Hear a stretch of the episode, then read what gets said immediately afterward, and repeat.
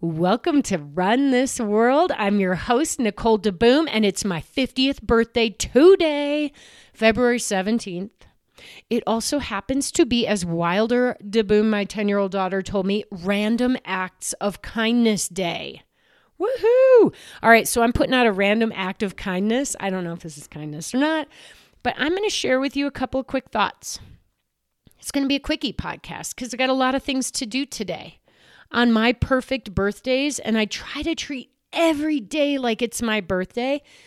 I include the Fab Four. I think it's four. I include treats.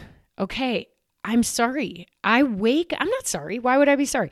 Why would I ever start something by saying I'm sorry? That is so weird. I never even do that. So I'm not starting it today. I'm not sorry. I wake up and eat cake. This started the very first birthday I ever had with Tim DeBoom. It was 1996. I had moved in with him in Tucson, Arizona. And I woke up and he was already gone on like a six or seven hour bike ride. And there was a piece of cake on a plate and it said, Happy birthday. You should always eat cake on your birthday. And I've taken that to heart and I do not leave my cake to chance. When I was in Boulder, I always ordered from Kim and Jake's. I always got the almond poppy seed with the almond frosting amazing. I'm not there anymore. Kim and Jake, I love you, but I had to find a new bakery. I found one in Steamboat. It's called Inclusions. Inclusions. Interesting name. And uh, I ordered this vanilla brown butter cake with butterscotch frosting. Oh my god. I it's unbelievably delicious. Okay, so I include treats, and treats often for me these days are things that taste good and lots of delicious coffee. Because as you know, I don't drink alcohol. A lot of people include alcohol as their treats. I did that for far too many years. Now, mostly coffee and food. But anyway, Fab Four, we got treats. We have family. Family, so important to me. I like to do something awesome with my guy and my girl. And if my extended family is around them too. But right now, it's Tim and Wilder. It's the Tim and Wilder show.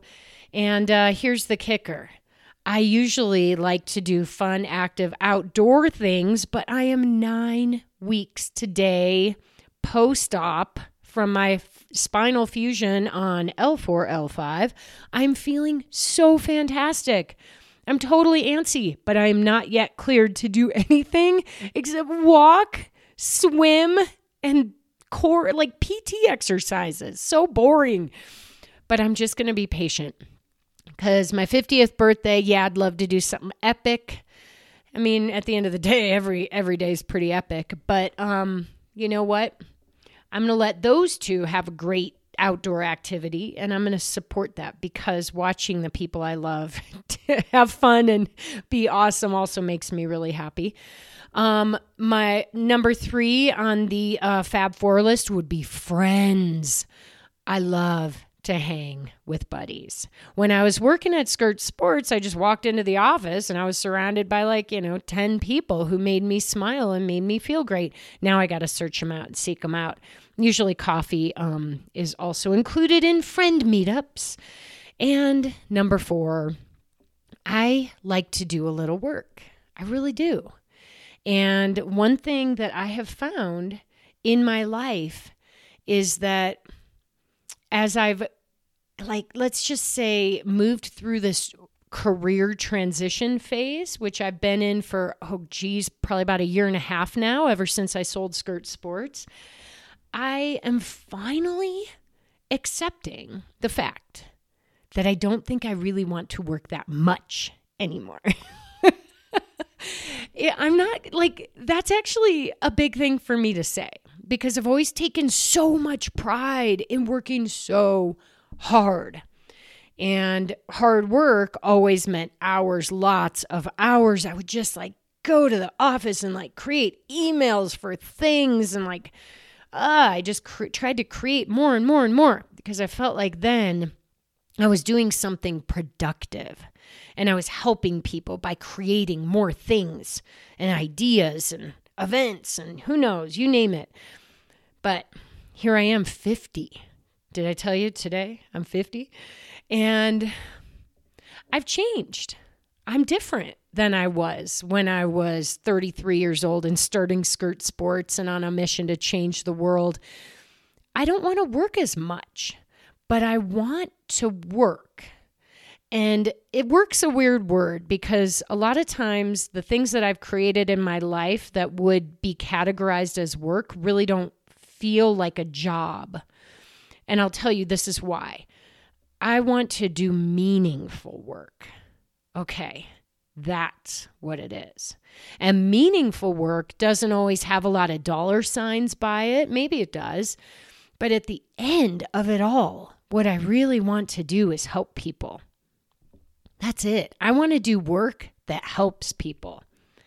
I recently um, wrapped up a project. It's a podcast project called Touched by Suicide. It's a 10 part series. It's on this podcast channel. It's also got its own channel. I'm going to move everything over there once it, it all uh, finally launches. But um, it's tough, it's heavy, it is a topic that most people don't want to talk about. They literally see the word and they just like move on. The last thing we want to do is put our heads in this space where this word suicide is part of our atmosphere. Part of it is because we don't want to invite it into our lives. The last thing I want to do is invite suicide into my close circle of life. But I do recognize that this work, this project is incredibly meaningful. It might not be something that that many people want to partake in, but the people who do are so helped by it. And so that's the kind of work I want to do. I want to do meaningful work. It might help less people, but it makes a bigger impact. Wow, feels kind of cool to say. You know, I'm sitting here, I'm 50. I don't want to talk forever because I've got treats, family, friends, and uh, oh, I forgot fitness. It's actually the Fab Five. Wait, treats, family, friends, meaningful work, and fitness. It's the Fab Five on my birthday. Duh, fitness. That's like a huge part of it. I have to do something fun for my body on my birthday. But um I am going to tell you that I had this thought the other day as I was like, I'm turning 50. What does it all mean? Where have I been? Where am I now? Where do I want to go? Oh my God, I must know the answers. And this really simple thought came to mind most of it doesn't really matter. Most of everything we do, most of everything we worry about, most of all the things that give us anxiety, most of all the actual things in life don't really matter. But here's what does. All right, I made a little list. I'm going to read it to you. Here is what matters that you know yourself that you accept yourself and that you love yourself. Boom. Those are huge. If you don't know yourself right now, get on it. Get back in touch. If you don't accept yourself, better change that stat. And if you do not love yourself, that's a travesty. We need to change that. Here's what else matters that you don't compromise who you are for other people. Stop walking on eggshells. Stop making decisions about what restaurant you want to go to based on what you think your partner wants to eat for dinner. If they ask you where you want to go for dinner, tell them where you want to go for dinner. Don't compromise who you are for other people. There is no time for that. We care about other people, we care about their feelings, but don't change yourself for anybody else. Here's what else matters that you make feelings, emotions, and experiences what you strive for, not things. I'm going to give you a good example. So, when I moved to Steamboat, I decided that I needed a new coffee maker. And I treated myself to an fairly expensive Moccamaster drip coffee maker. And it might be like, oh, Nicole, did you really like it's a thing? It's a coffee maker sitting on the counter. It's red and shiny.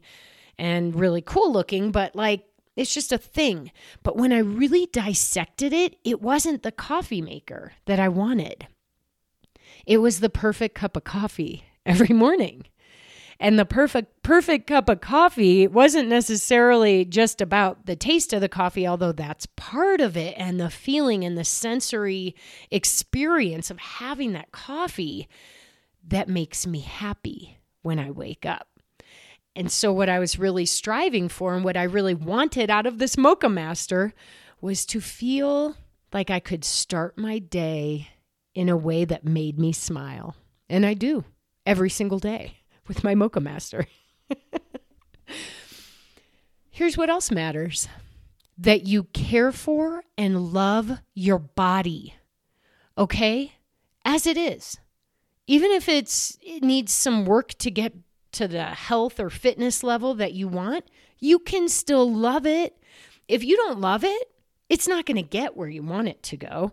I mean, look at me. I'm sitting here nine weeks. All I can do is go walk. I was literally cleared. Today is the very first day that I am going to swim. No flip turns. Got to get in and out of the pool with the stairs, but I can go swim and walk. That's all I've been doing for nine weeks. But I got to tell you, I love my body more right now than I have for the 40 every day of the 49 years that preceded this because it's allowing me to move through this world. It is not in the kind of shape I want it to be. I've got hardware in it. I might set off the uh, you know the the sensors in the airports now. I don't know.